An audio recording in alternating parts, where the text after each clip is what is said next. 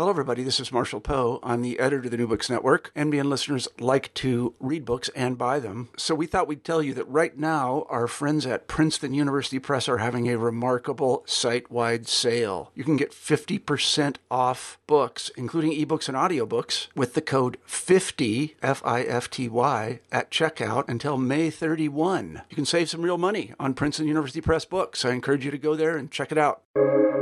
Welcome to the New Books Network.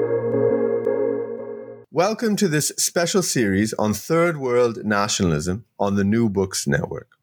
I'm your host, Dr. Kirk Meighoo. I also host my own podcasts, Independent Thought and Freedom, and also a story club, Global Politics and Global Cultures. In the wake of a rise in nationalism around the world and its general condemnation by liberals and the left, in addition to the rise of China and Russia, we have put together this series on third world nationalism to nuance the present discourse on nationalism, to note its centrality to anti imperial, anti colonial politics around the world, the reconfiguration of global power, and its inextricability from mainstream politics in Africa, Asia, Latin America, and the Caribbean. Today, my guest is Isar Godreau, author of Scripts of Blackness Race, Cultural Nationalism, and U.S. Colonialism in Puerto Rico, published by the University of Illinois Press in 2015. Welcome, Isar. Welcome, Kirk, and uh, thank you so much for this invitation. Glad to be here.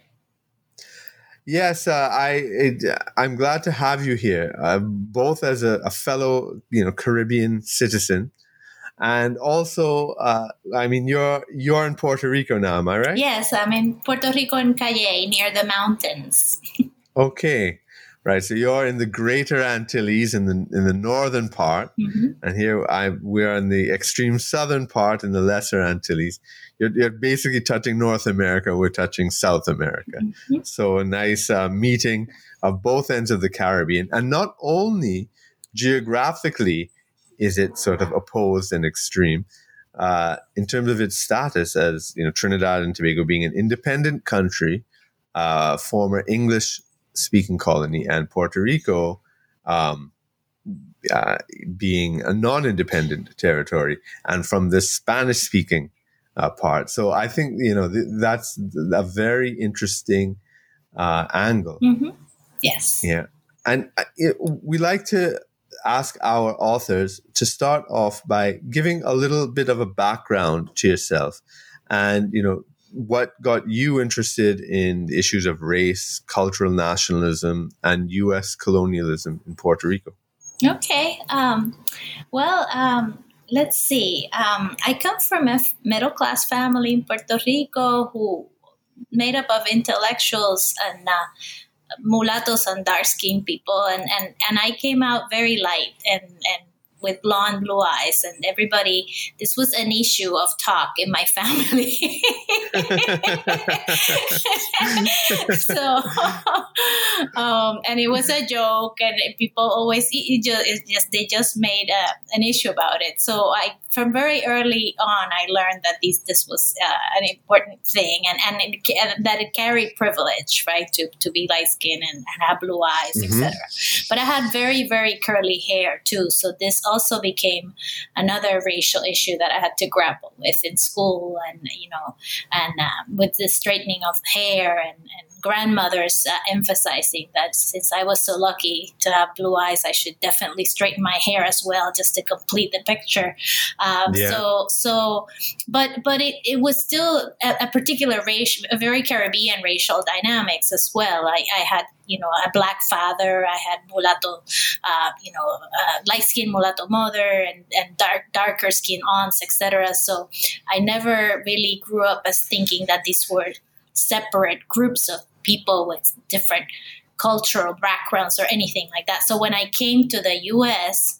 Uh, to do grad school, and I and I and I came into contact with this more binary system of, of race relations, and uh, I, I remember a fellow student coming up to me and looking at me, and and uh, she had similar phenotypical features to mine. And so she looked at me and she says, Are you mixed race?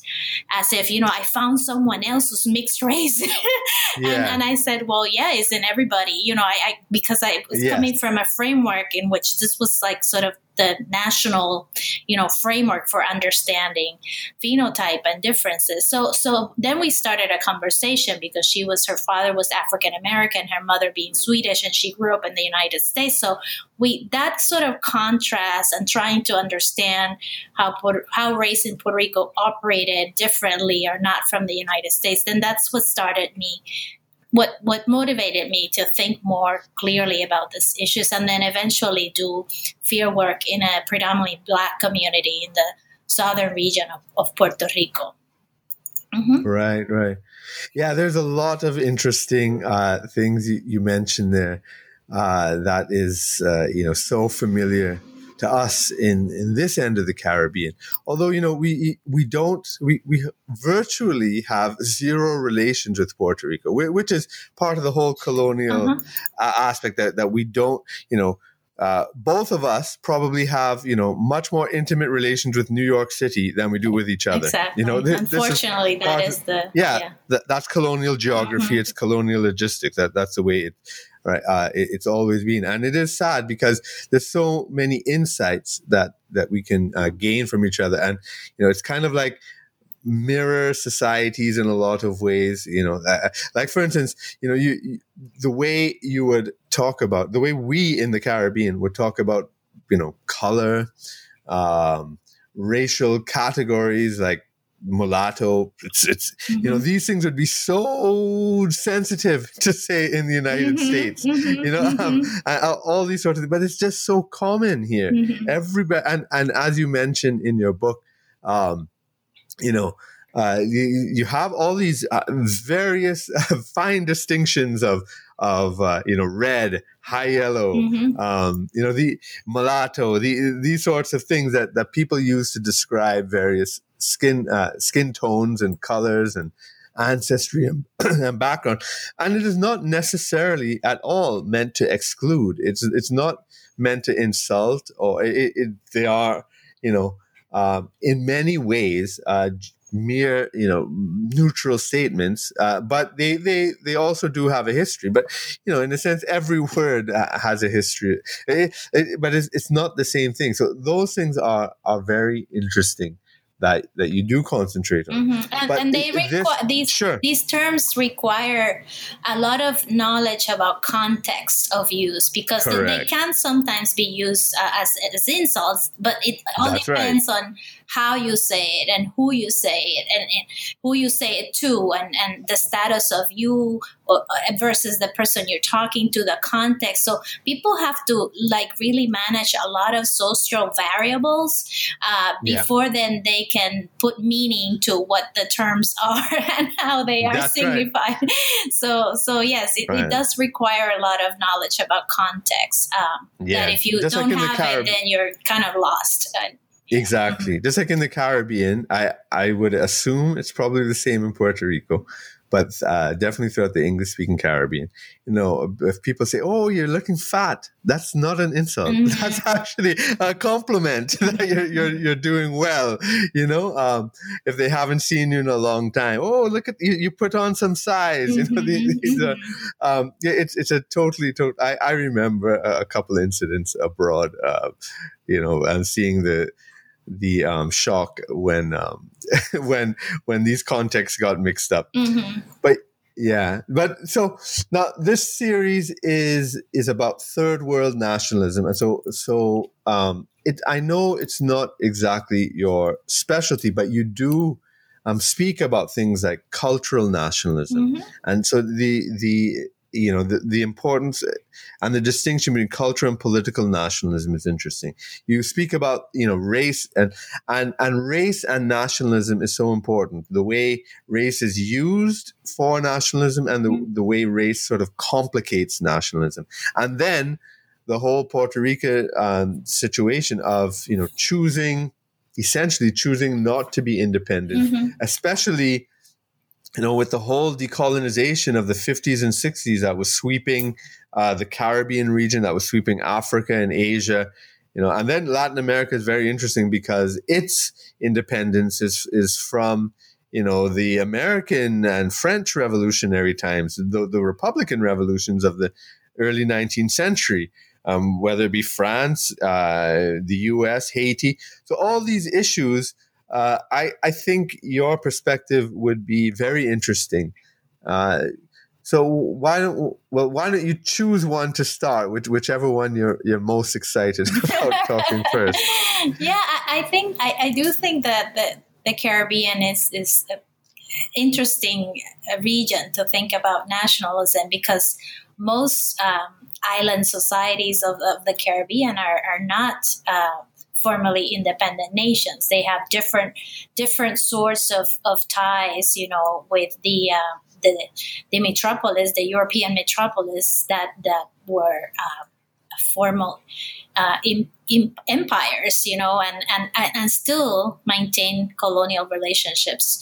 Uh, and so mainly being England, uh, but also France and, and now the, the United States and Holland as well. But but uh, you know, for France, that in the French Caribbean, you have uh, Martinique and, and, Guadeloupe, which are considered, you know, states of, of the French Union, but but uh, and actually my my my family comes from from Guadeloupe uh, right. ways back, but but uh, it, you know we have so many different. Uh, political uh, disalignments and alignments in the Caribbean that really complicate yeah. this idea of nation. And in the case of Puerto Rico, we were first a colony of Spain to then quickly uh, become a colony of, of the U.S. in, in 1898 uh, after the Spanish-Cuban American War. Uh, and so, in, in effect, Puerto Rico has never been independent. Uh, of course, prior to the to the Spanish colonization, when we have the you know the native uh, uh, populations, but those were practically wiped out uh, through genocide with the colonization of the Spaniards. So Puerto Rico has always, in a sense, been a, in a colonial state. But um, uh, in in the late 40s and, and 50s, sort of a new, uh, a sort of uh, revised form of colonialism was instituted through what is now the, the status of Commonwealth. And that meant that we could have local elections and elect a, a a governor, you know, uh, and have you know local uh, uh, say over some matters. Uh, although you know national security, uh, the uh, banking system, and the social security and mail, and all these other things still fall fall under U.S. Congress authority.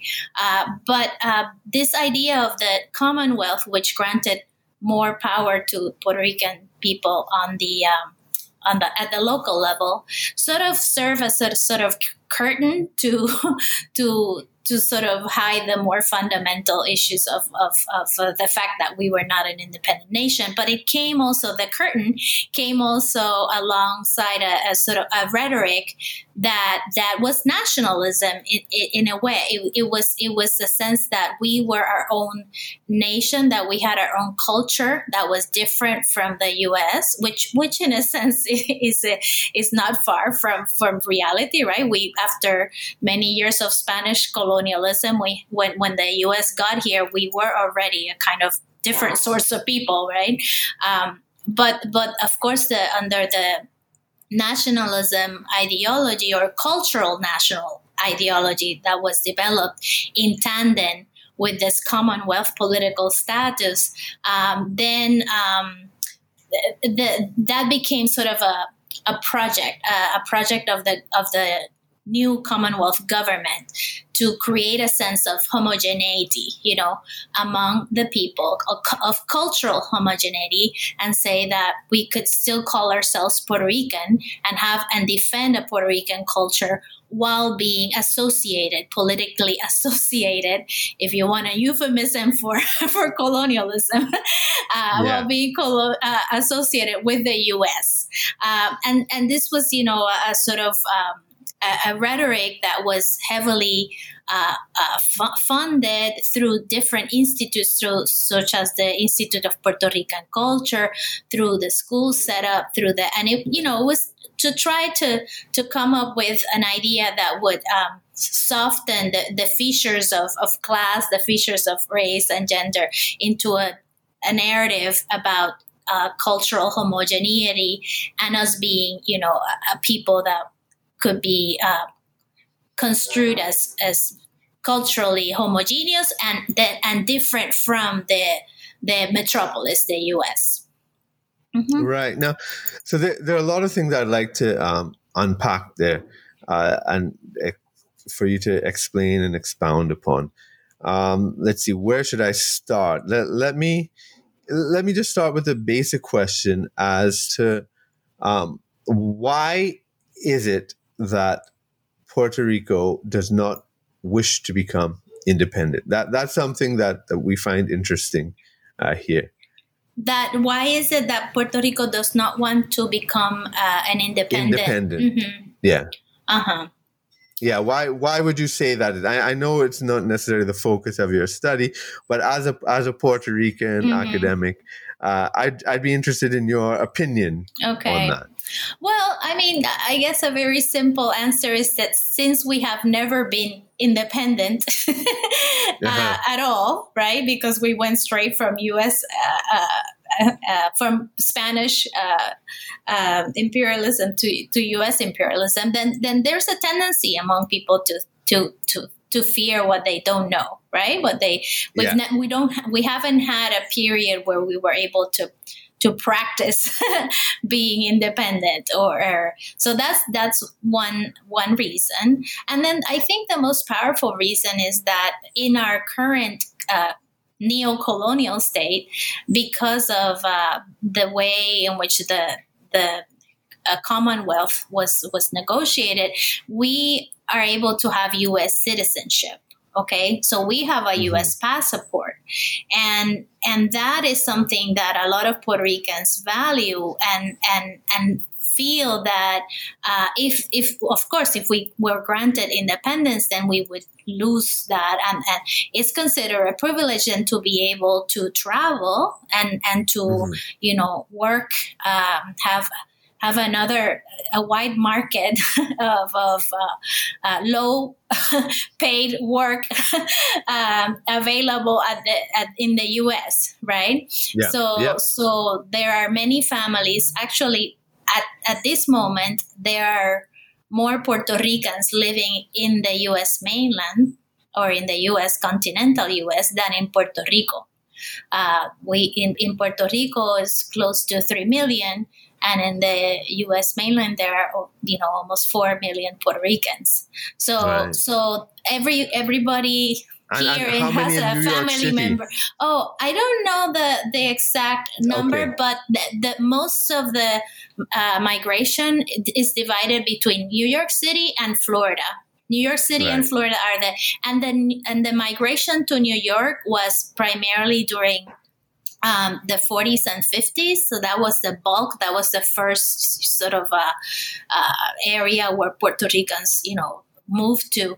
Uh, but then later on, it's been Florida. So those those two those two states are the ones com- competing the, the most uh, so our Caribbean states, I guess, mm-hmm. in the in the U.S. So so um, everybody in Puerto Rico, almost everybody has a family member, a, a sister, or a, or a cousin who lives in in the U.S. And so that makes uh, it, it, for many Puerto Ricans that means to think of independence means also am i going to be able to keep ties with my family members you know am i going to be able to see them as often or so it's it's a work related related uh, considerations, you know, family related considerations because of the migration patterns. And also because they look around the Caribbean and they see other independent nations uh, and and their economies and how dependent they are on you know other outside institutions like the World Bank or you know NGOs or other forces, and I think they they it's hard it, they they find it hard to think that there are successful models of independence in in the Caribbean. Um, as a matter of fact, we have a lot of uh, people migrating here, sometimes from the D- Dominican Republic, uh, who use it as a as, as, come to Puerto Rico and sometimes stay here, but also then uh, choose to move to, to the U.S. So the the experience, I guess, the everyday experience of of, of uh, Puerto, people in Puerto Rico uh, tells them that maybe independence is not the the best option.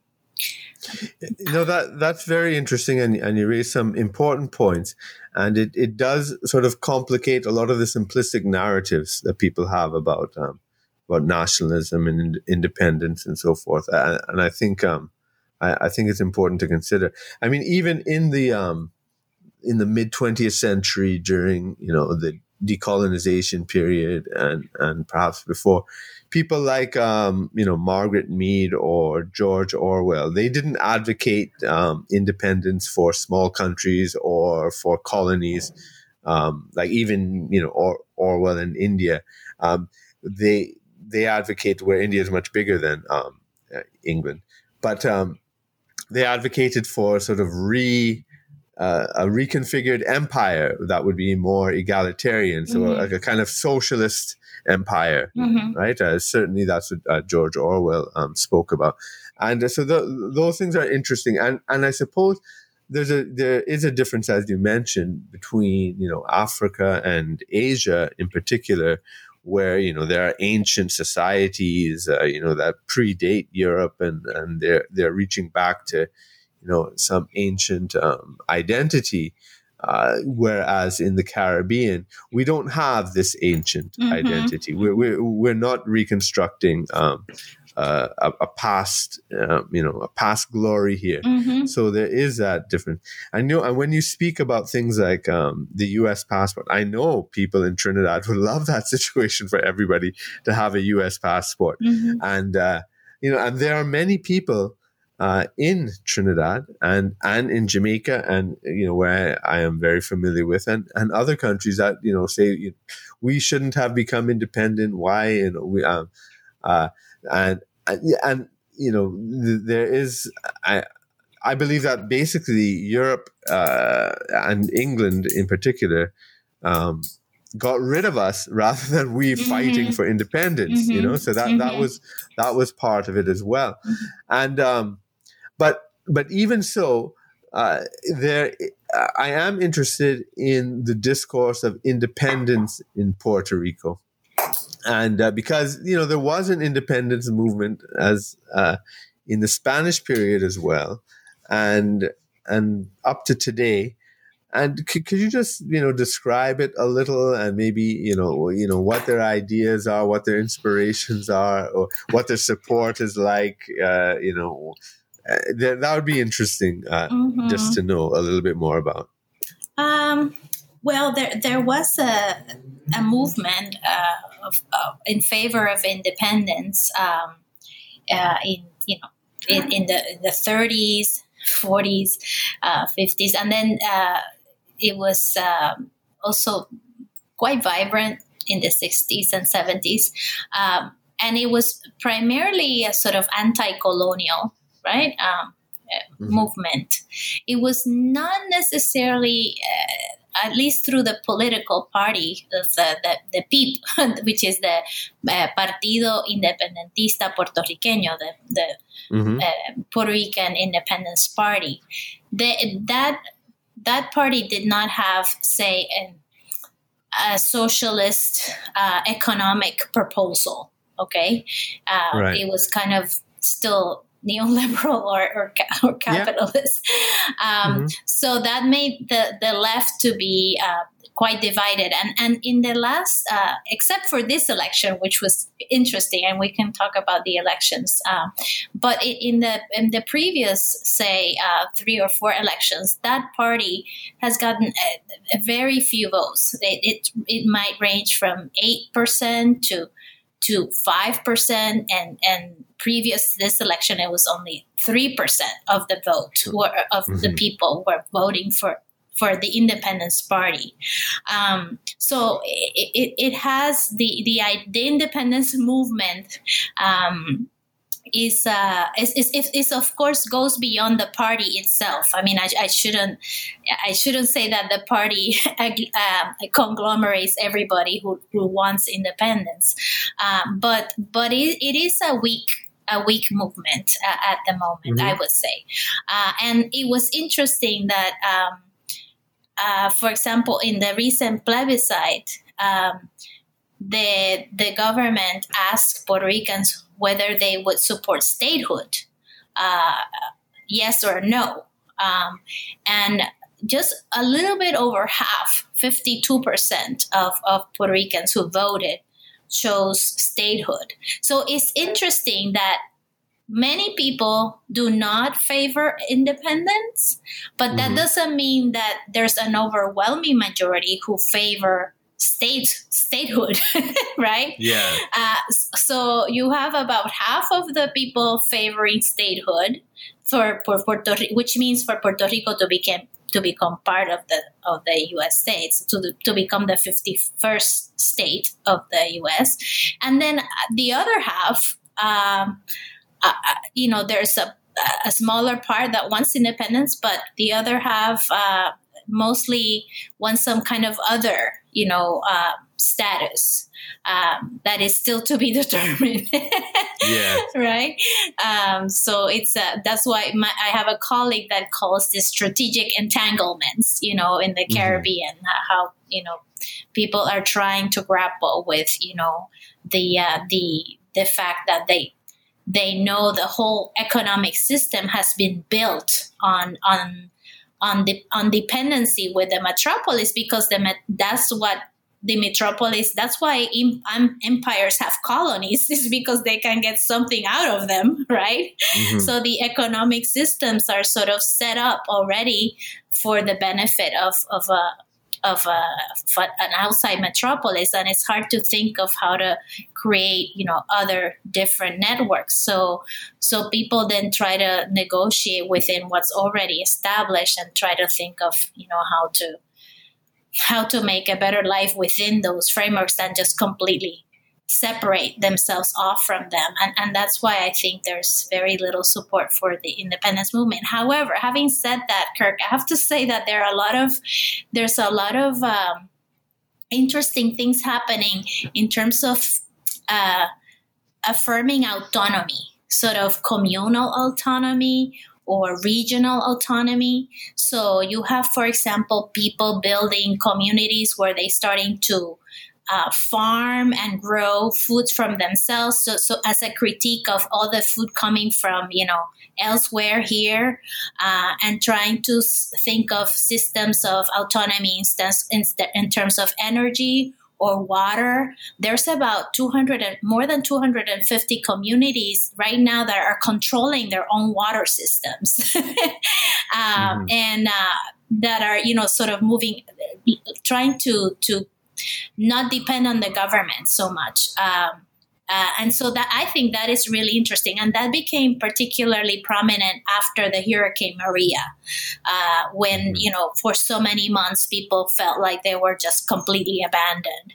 and so communities started getting together and forming their own networks of support to survive, and and so we we we are seeing it at different levels. Also, municipalities like municipalities claiming to have you know their own epidemiology system to deal with a pandemic and trying to close off, you know, uh, uh, access to, to other municipalities that, that are considered to be less safe and uh, or to or building up their own energy system, solar energy panels, and, and trying to get the town completely solar. So so those are movements that I think are, are much smaller in scale, but uh, I think that say a lot about you know how people are trying to to think of more uh, autonomous systems where at the local level, at the community level, they can have more control over their resources. Right, and then there's another thing uh, about this question that I'd like you to elaborate on, which is, um, I mean, you spoke about um, Puerto Rico never being independent, but uh, before. But in a sense, I mean, throughout Latin America and, and Central America, well, Central America, South America, I mean, during that whole sort of Republican period, uh, you know, they, you know, they had the, the national, the nationalist, you know, enthusiasm sweep through the region. But I, I suppose it, it, and even Cuba, Mhm. right next door. But it, but it's it skipped uh, Puerto Rico. It seemed so Uh-huh. that that's interesting. Uh, I'd like you to comment on, but also to tie that in uh, to something you mentioned in your book, how uh, a former governor, you know, said you know Puerto Rico was not a nation, never a nation, and it is not a nation. Mhm. You know that the U.S. is their nation, Mhm. Mhm. uh, and then that provoked a huge backlash yes. as well. Yes. So um, yeah, if you can comment on that. right I'd be because uh, because uh, um, and, and and thanks for the question so related to your last comment on, on the huge backlash that it provoked this statement of, of saying that puerto rico is not a nation the nation is our nation is the us is because of course people don't necessarily uh, uh, think that is is the same because it's not to to think of an independent nation state is equivalent to think that we are a na- that we are a nation or that we have our our our uh, distinct culture or our distinct identity as Puerto Rican. People are very very much. Uh, uh, defend, defend, you know, with a lot of fervor, uh, the idea that uh, they are Puerto Rican, that Puerto Rico uh, is a is a different culture, that that uh, we have a different way of being from from the gringos or the or people yeah. in the United States. So this this sort of identity is is very very important. So when that governor said basically we don't have a national identity, then people took up to the streets. But if you were to ask those people if that if that means that they want to become politically independent, the majority will say no. right? Yeah, um, so so it's, it's it's not it's not the same um, so and then and then the issue of why it skipped Puerto Rico why why, why the independent the, movements for independence skipped uh, Puerto Rico um, it is a, a complicated question but I would say mm, it could have to do with the fact that Puerto Rico during this the Spanish period during the the, pe- the the period when it was colonized by Spain, did not develop a strong uh, elite, a strong criollo elite. Okay. Cuba did. Okay, Yeah. Cuba had some uh, uh, Creole. Creoles, you know, like uh, hmm uh, people of Born- born, yeah. you know, Sp- uh, Spaniards or, or people of Born in Spanish the descent, born yeah. in the island, who had acquired a great deal of capital um, and and wanted to control the the government, you know, wanted to control the the economies in, in the island Mhm. and and um, but in, in Puerto Rico, that local elite was rather weak.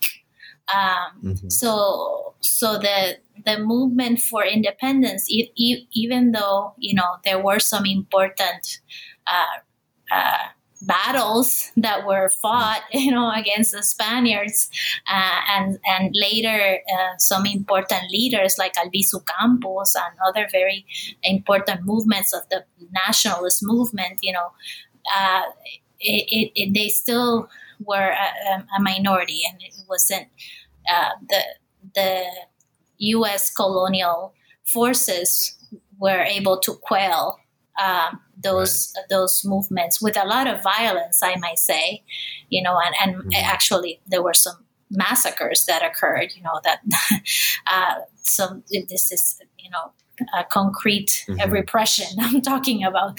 So so that that movement uh, right now is is is very uh, weak or s- for Yeah, for yeah. independence. Mhm.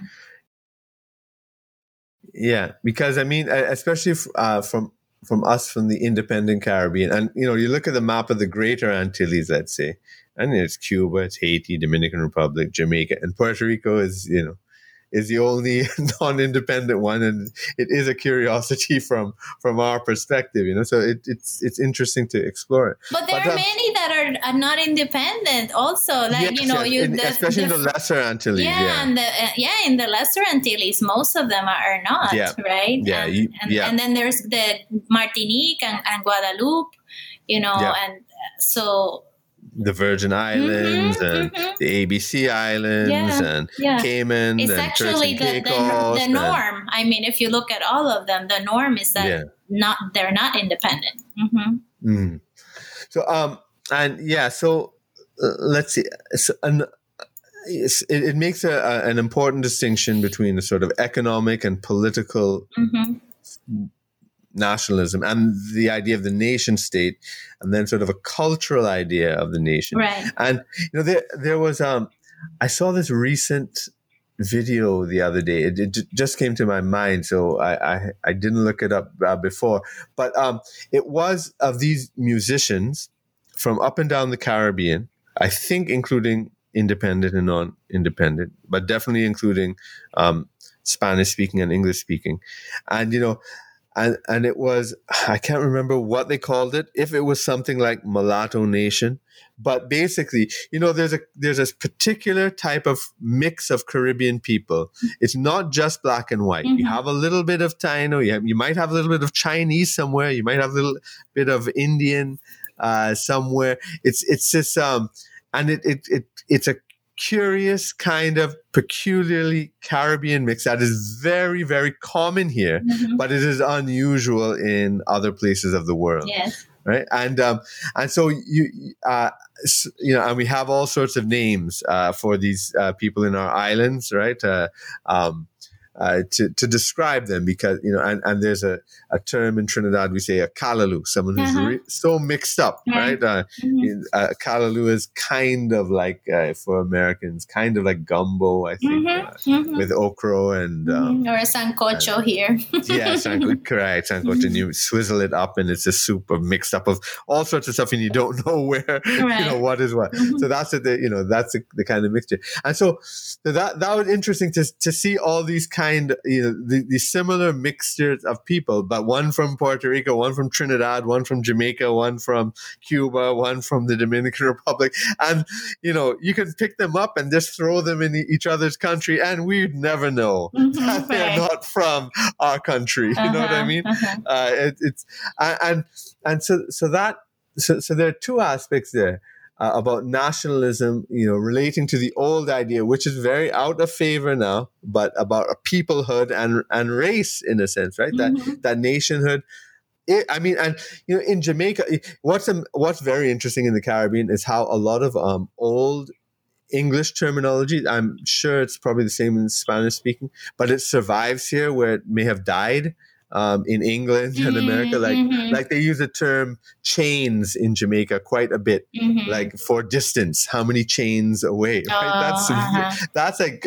But another oh, thing mm-hmm. I remember is the use of the word nation for race. Mm-hmm. Right? I I remember you know somebody in an older Jamaican asking me you know what nation am I from, meaning what not necessarily where um you know where I'm coming from, but what race am I? Mm-hmm. You know, mm-hmm. and uh, mm-hmm. so that that idea of nation and race, and that there's this Caribbean race because in Trinidad, because we we have a a, a straw, both the Indians from India. Mm-hmm. and uh, ancestrally from India, and the Africans are roughly the same proportion, roughly around forty percent each right? Mm-hmm. And and so so there's a lot of of ethnic issues, uh, so forth, and it complicates nationalism. Mm-hmm. Uh, you know, uh, especially because so much of Caribbean nationalism is tied to Afrocentrism and, and African mm-hmm. and Black nationalism. Mm-hmm. So, so that that is an issue there. Uh, but then you have another group of people who say, "Listen, you know, Africans and Indians are fighting all the time, but we're the true Trinidadians. You know, you guys can go back to Africa or India, but we are, you know, mm-hmm. we are the mixed, the true Kalaloo people here, and and and you know, we really define the nation, but we're drowned out by." This warring between you know the, the, the two groups but but these uh, you know the way race and nationalism uh, complicate each other mm-hmm. at the same time as being built on each other Mhm. is very interesting in the Caribbean, where we don't have these ancient societies to draw upon or revive. We have to have a modern outlook because we're creating something new. Right. Uh, I'd like to hear your perspective from the Puerto Rican experience on this. I, I think it's very important. Yes, it's a, it's a complex issue, as you pointed out. I, I think it's important, right? That that I think in the in the third world, uh, this you see very in a very evident way this split between the uh, nationalism, the economic and political considerations of nationalism, and it's tied to a state, right? To the to the idea Mhm. of a nation state, uh, and then the cultural uh, dimensions of nationalism. Um, which can also then be uh, confounded with with ideas about race and ethnicity. Um, so so in, in Puerto Rico, of course, you see this very clear break between the nation state as being one thing, one thing that we do not even fight for. Like Yeah. that we've decided we're not gonna you know strive for having a, an independent nation state. Um, but uh, uh, but then the other side of the uh, nationalist uh, cultural nationalism right? Of, of the nationalism that's defined you know in terms of uh, affin- affinities uh, spirituality uh, cultural uh, and and ethnic um influences or heritages right? Uh, and and of course um, it is true that in the caribbean we've have to forge new uh, formulas of, of who we are because we don't have a reference, an ancient reference uh, from which to, to hold on to. So our reference uh, is our our uh, colonial uh, our colonial history, right? Mhm. And so in Puerto Rico, the the notion of, of a culture uh, and where it comes from, you know, the origins of this culture, then uh, the the standard discourse is that it comes from the mix, the mixture of the Spaniards, the uh, the in the Tainos, the the Native Mhm. Americans, and the African heritage. And Yeah. and and then so this is sort of very common in Latin America, which is uh, this notion of mestizaje, right? And and the Mhm. notion that this mix that everybody carries around this mix. Uh, I think this is maybe a little bit different. Although it calls on Kalalu, right, and other Yeah. forms of, but maybe in Trinidad you have more of an idea of there being discrete groups, uh, as well as, as other people who are mixed. But but in Puerto Rico, the, the official national discourse doesn't allow for this notion of there being discrete groups. We we uh, we do not entertain officially. I mean, you know, through the Commonwealth government, doesn't hasn't supported the idea that there are Afro Puerto Ricans and Indo Puerto Ricans and Euro Puerto Ricans, right? We don't Yeah. we don't we don't um, that ha- that kind of discourse hasn't been uh, popular here. What is popular is the idea that everybody is mixed, and then you have people in a continuum, some darker, some lighter, but that everybody could somehow lay claims to e- either of these three heritage european african or or taino the problem right is is that when you talk about nationalism and, and as you say we have to come up in the caribbean with a new form a, a new Yeah. a- you know we have to claim a, a, new origin um, Mhm. the problem is is in that process we haven't been able to get rid completely of the uh, eurocentrism uh, that Mhm. accompanies our colonial histories right so in a sense to sort of prove that we are worthy and that we are a worthy nation. Uh, if you look at the writings of, of the intellectuals and the literates who try to come up with, you know, what is this thing we're going to call Puerto Rican culture, what you see is that there is a, a uphold and a, and a and a value placed on their European heritage over Yeah. all those other heri- heritages. So there's a whiting, a whitening uh, ideal uh, what we call Mhm. blanqueamiento that is then uh, that runs throughout all these narratives about mixture. So the fact that Could, we could, could I ask Uh-huh. something about that term blanqueamiento?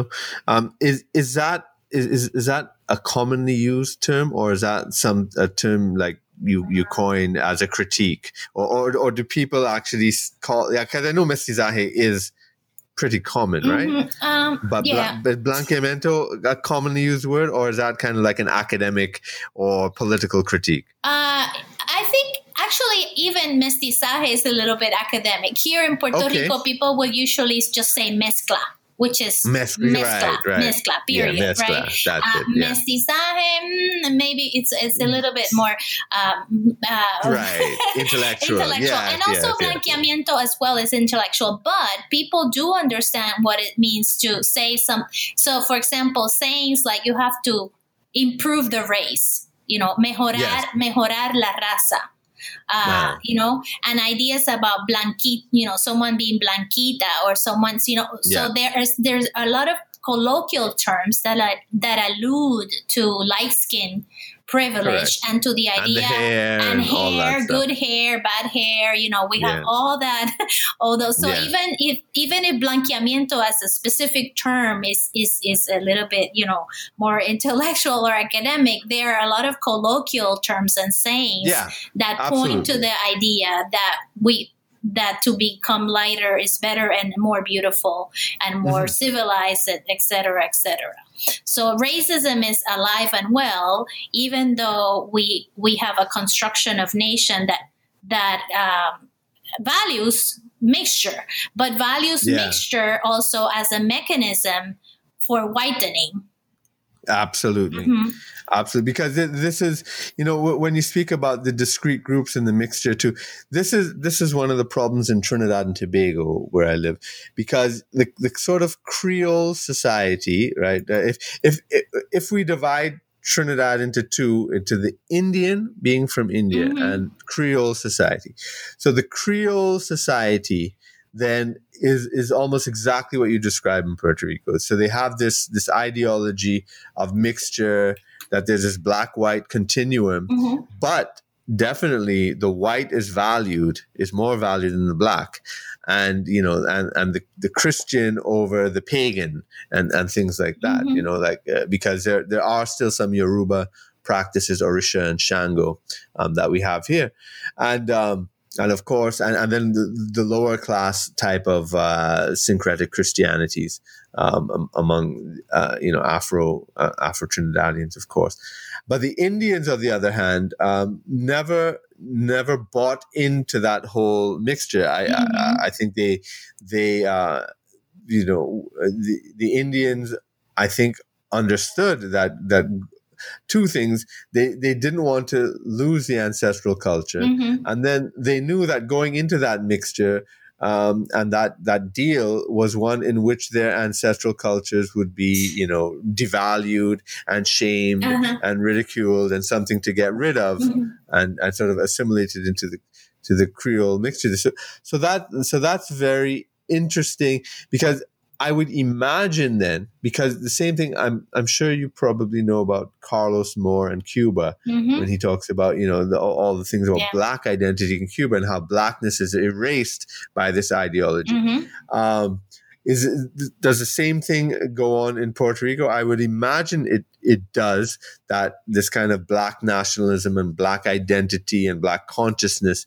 may be frowned upon uh, because it, it it sort of counters this idea of mixture. Definitely, is- is that an issue? definitely, yeah, de- definitely, Mhm. that is an issue in Puerto Rico, and blackness is often erased or is often seen as, a, as an element that needs to be whitened or as an element that shouldn't be highlighted. However, however, um, Mhm. the the the discourse, the national, the cultural national discourse, uh, official discourse, cannot completely disregard it. Right, Yeah. because it would create a huge, you know, problem for governance. uh, even Yeah. if it's, you know, colonial governments, uh, it would create a problem. So, so they have to recognize it somehow.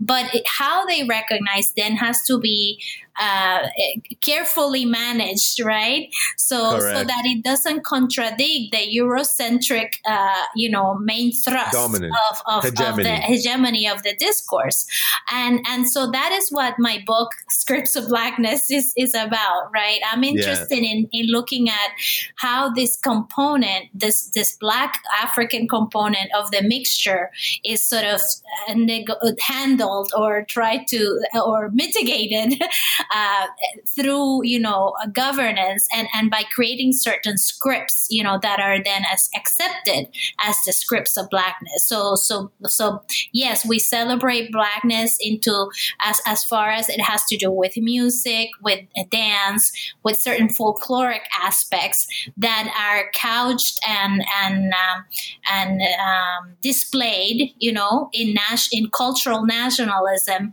through a rhetoric that is um, that doesn't problematize and doesn't doesn't trouble um, the the the ideas of uh, you know that there the idea that there's stark social inequality and that there is racism and there is you know a problem of dispossession of of, of the of those who inherited uh, the, the the the less privileged part of slavery.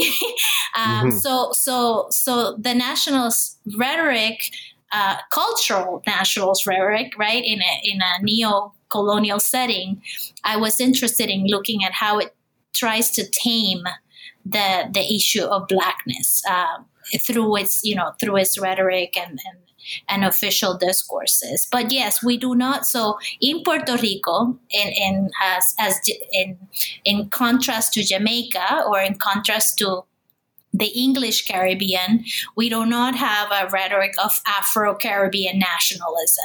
That is not what we have. What we have is a very Eurocentric uh, yeah. rhetoric of mixture that privileges uh, the European and, and, and white aspect of that mixture.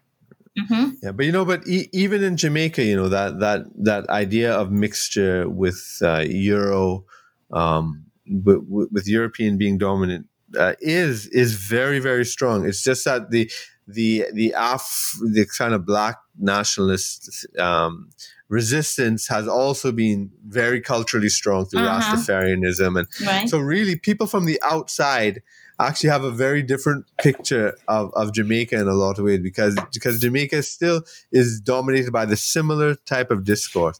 And and, and what is interesting in the Trinidad and Tobago situation mm-hmm. is that um, is that where um, the Africans are politically hegemonic mm-hmm. and culturally hegemonic, uh, they actually treat Indo Trinidadians, Hindu Trinidadians, in the same sort of condescending, contained way. Mm-hmm. So they'll say, "Oh yes, but we recognize Diwali and Eid. Uh, isn't that enough?" Right? Um, mm-hmm. You know, so mm-hmm. so you know, we we're not racist. We we have these. Um, you know, so so why are you complaining about being excluded? Right. Uh, you know, and, and so it's it's very very similar, except with uh, the the Afros being in a different position. it's like a, right. in, they're in the subordinate. So it's a, it's a structural issue in, in many ways. Um, and, and that's fascinating, um, comparatively, uh, across, uh, the islands. So, uh, you know, there's, um, so, so th- this, th- th- this idea of, of, of how to, to integrate it. I don't know. When I visited Mexico, I was amazed uh, I, will tell you. Okay, the, the, a stage before Mexico is Cuba. Where the first time I went to Cuba, mm-hmm. I mean, I thought I I've seen mixed people and mixed societies before, being in the Caribbean, being in and living in in sort of metropolises like Toronto, one of the most mixed place, mm-hmm. ethnically diverse places in the world, and being in London, you know. So I, I thought I saw, you know, mixtures quite, but you know, when I was in Cuba, it was something else completely.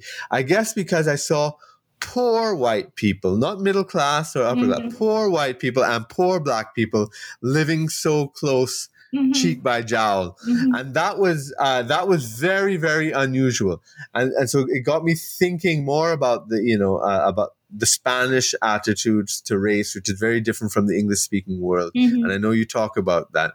And then when I, I the, the few times I visited Mexico, I was very, very fascinated. I think it's the most successful example I've seen of uh, an integration of the pre-Columbian past, mm-hmm. the colonial past, and the independent history all together in a seamless whole, going from Aztec to Spanish to independence, uh, in in a way that I, I found very admirable mm-hmm. uh, and interesting.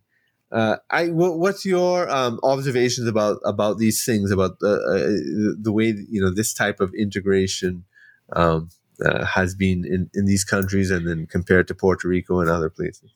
Well, I, I don't I don't know I don't know enough about Mexico except to say I've been in Mexico I've seen you know and, yeah. I, and I and I do know that their idea of mestizaje then integrates much more the, the native, you know, Americans population because they were actually large civilizations there by yeah. by the time the Spaniards got there and, and that were not wiped out, right? Uh, as, yeah. is, as is the mm-hmm. case of the, the colonial experience in the Caribbean came alongside with genocide, right? So in right. the Caribbean, we have very few remnants of, of those societies, which is different from the, the reality of Mexico, where you have mm-hmm. thriving, you know, thriving empires.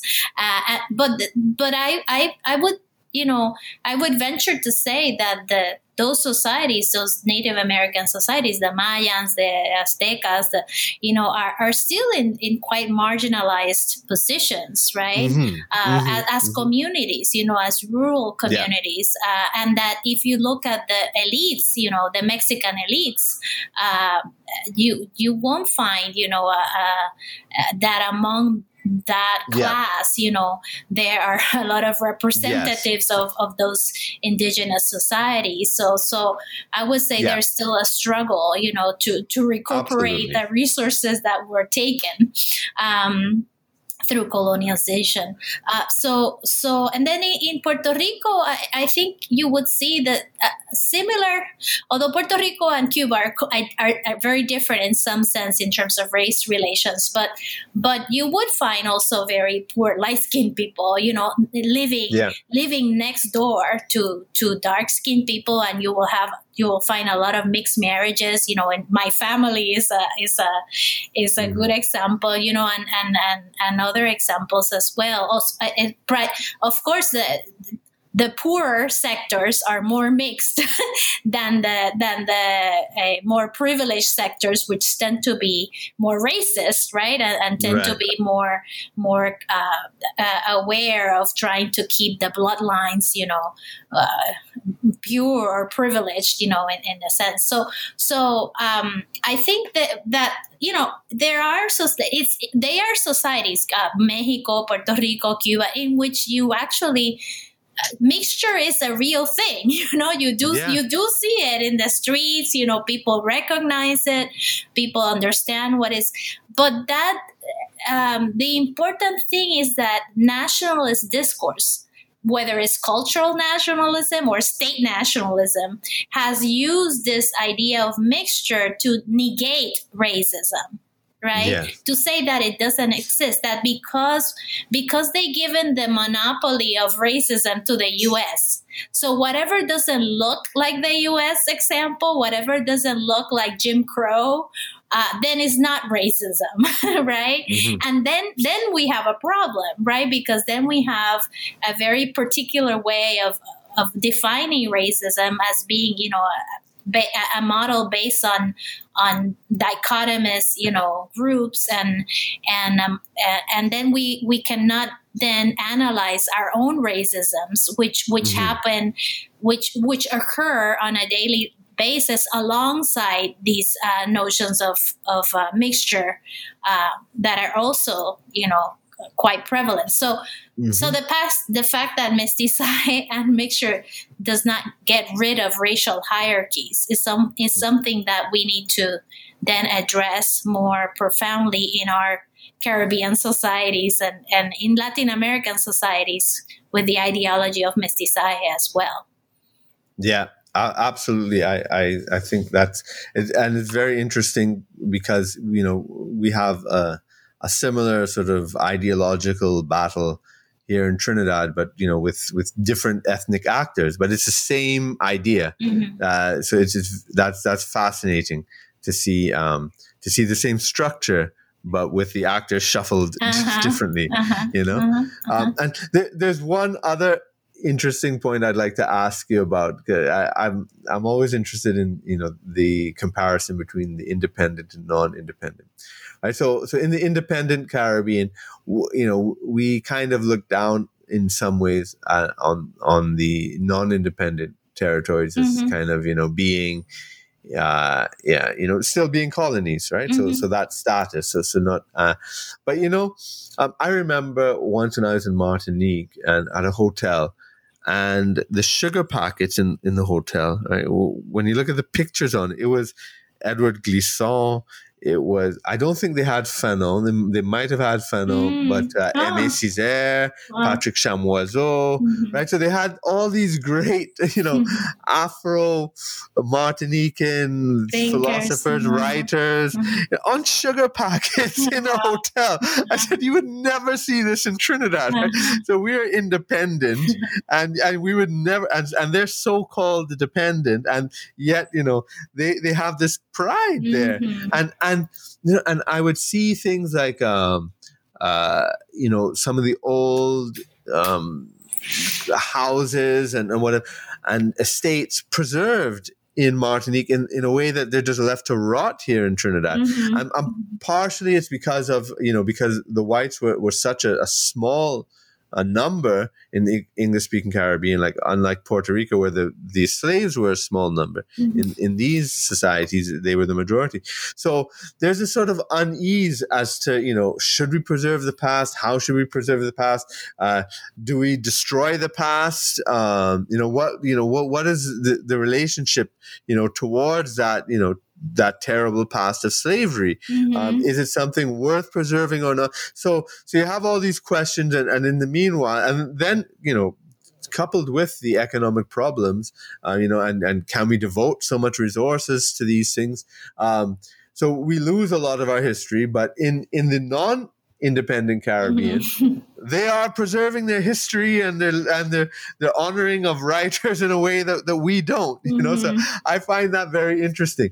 Uh, what's the situation like in Puerto Rico with things like that? Isn't it? Uh, it's a really good question. Um, I it's it all depends on how much funding right it's mm-hmm. been allocated to to the government at different moments to promote uh, cultural projects, right? I mean, mm-hmm. and, and, so so one thing on the one hand you have you have what the government can do, right?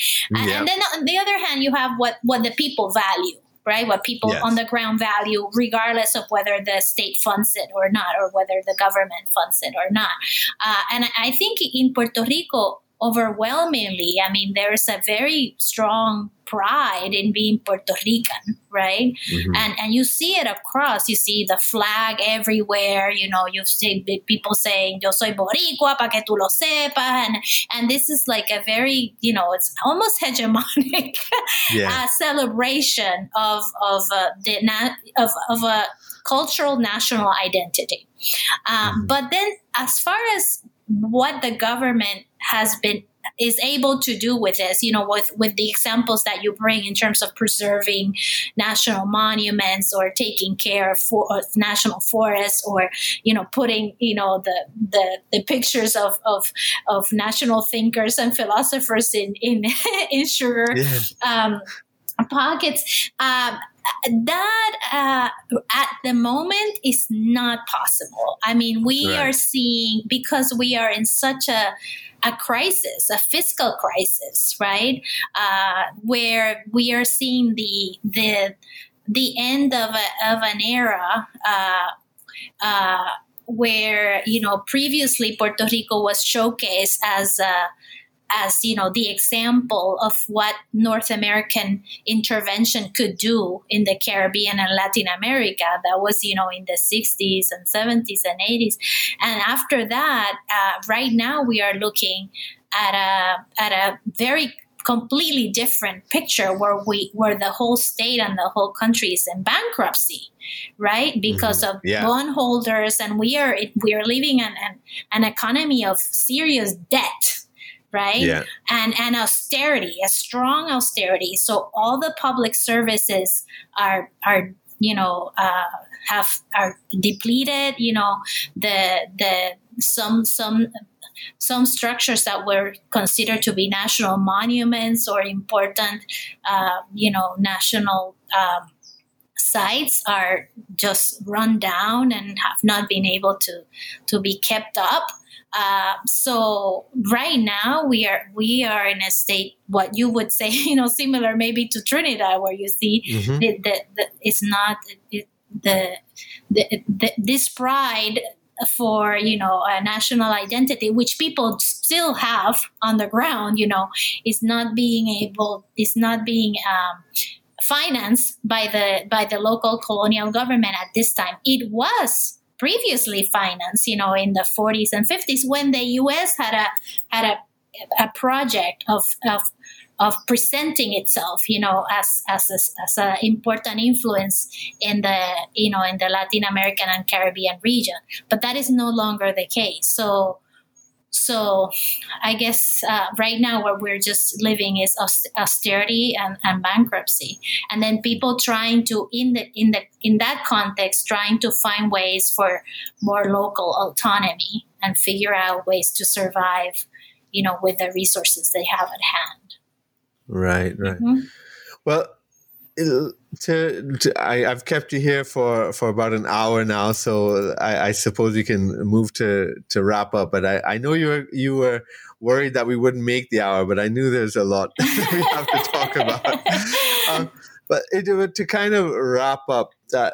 Uh, if for the the series perspective, then l- let me ask you. So, what would you say mm-hmm. um, the uh, in terms of the discourse on nationalism, from your perspective in, in Puerto Rico, what, what would be your final reflections on, on discourses of nationalism today? Uh, in Puerto Rico, I say that may, that there was a, a, a, successful project, one that maybe I don't agree with, but there was mm. a very successful project of trying to separate political uh, an economic nationalism from cultural nationalism and making those two things seem separate right mm-hmm. uh, yeah. so that was a, a very successful project because to this day you know we can see how people can affirm you know a national a, a culture and identity uh, yet not see that struggle or that affirmation linked to political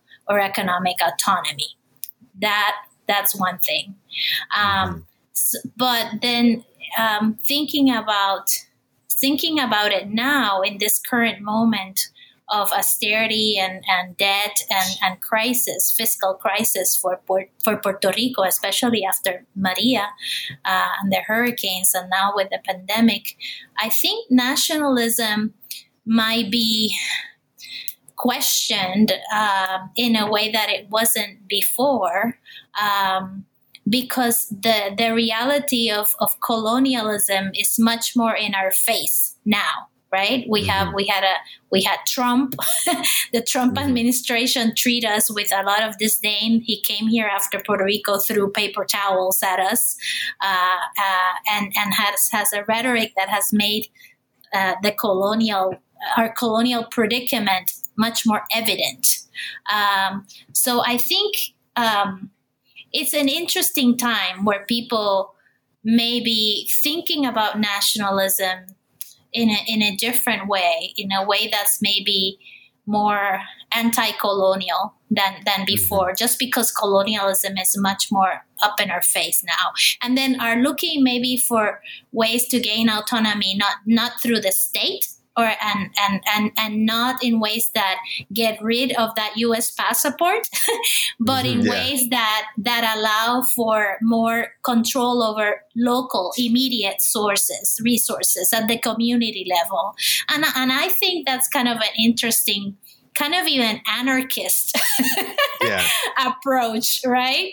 Uh, mm-hmm. uh, that that deserves more attention, and, and I think at least gives me hope, you know, that it, in some ways people always find ways to find dignity uh, and, mm-hmm. and to find ways to to to control their, their resources with with whatever they have at, at hand, even if they can't. Uh, if they don't see it's possible through this large state, you know, structures, uh, it, you know, and, and the complicated way, ways in which they're situated, situated, you know, in this global in this network of global capitalism but they still find ways to, to find dignified ways of, of being and and solving their problems uh, with with the networks and the resources they have at hand.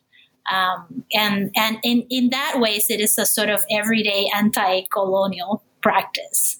Um, uh, and so I, I think it, it deserves that we look more into that especially at this at this moment of, of crisis that we're going through um, at the moment. Mm-hmm. Okay, that's that's interesting. And uh, and before we close, uh, can you? Uh, this book was written in 2015. So, uh, do you have? Uh, are you working on any other projects right now? Is there a website, or or where can listeners go to find out more about your work and what you're doing? Okay. Yeah. Well, um, the, the scripts of blackness is is uh, is uh, featured. You know, you can buy it through Amazon or th- directly through the the website of the uh, University of Illinois Press. And then, as far as me, then uh, if you go to um, the University of Puerto Rico at at Cayey, um, mm-hmm. and then you look up uh, research you're mm-hmm. gonna you're gonna find my name and and i'm currently working on on, on other projects but they're all, always linked to to race and racism. And I'm actually right now working on um, colleagues do, putting together an anti-racist pedagogy uh, uh, training, anti-racist pedagogy training for teachers uh, in Puerto Rico that that would uh, to look at our African heritage uh, in a more dignified way that that the you know the that mm-hmm. that it has been. So and that that project is called Arrancando Mitos de Raíz, pulling up myths from the root. Arrancando okay. Mitos de Raíz. So if you put that in Google, it will it will come up. Okay, well, great, great. Well, thanks so much for this interview. It's been very informative and enjoyable. It has been enjoyable for me too, Kirk. Thanks a lot. So, once again, the book is Scripts of Blackness Race, Cultural Nationalism, and U.S. Colonialism in Puerto Rico, published by the University of Illinois Press in 2015. And we've been speaking to its author, Isar Godreau. And thanks also to you, our listeners. Make sure you sign up for our notifications so you don't miss any new interviews on this channel in future. And I look forward to seeing you on the next episode.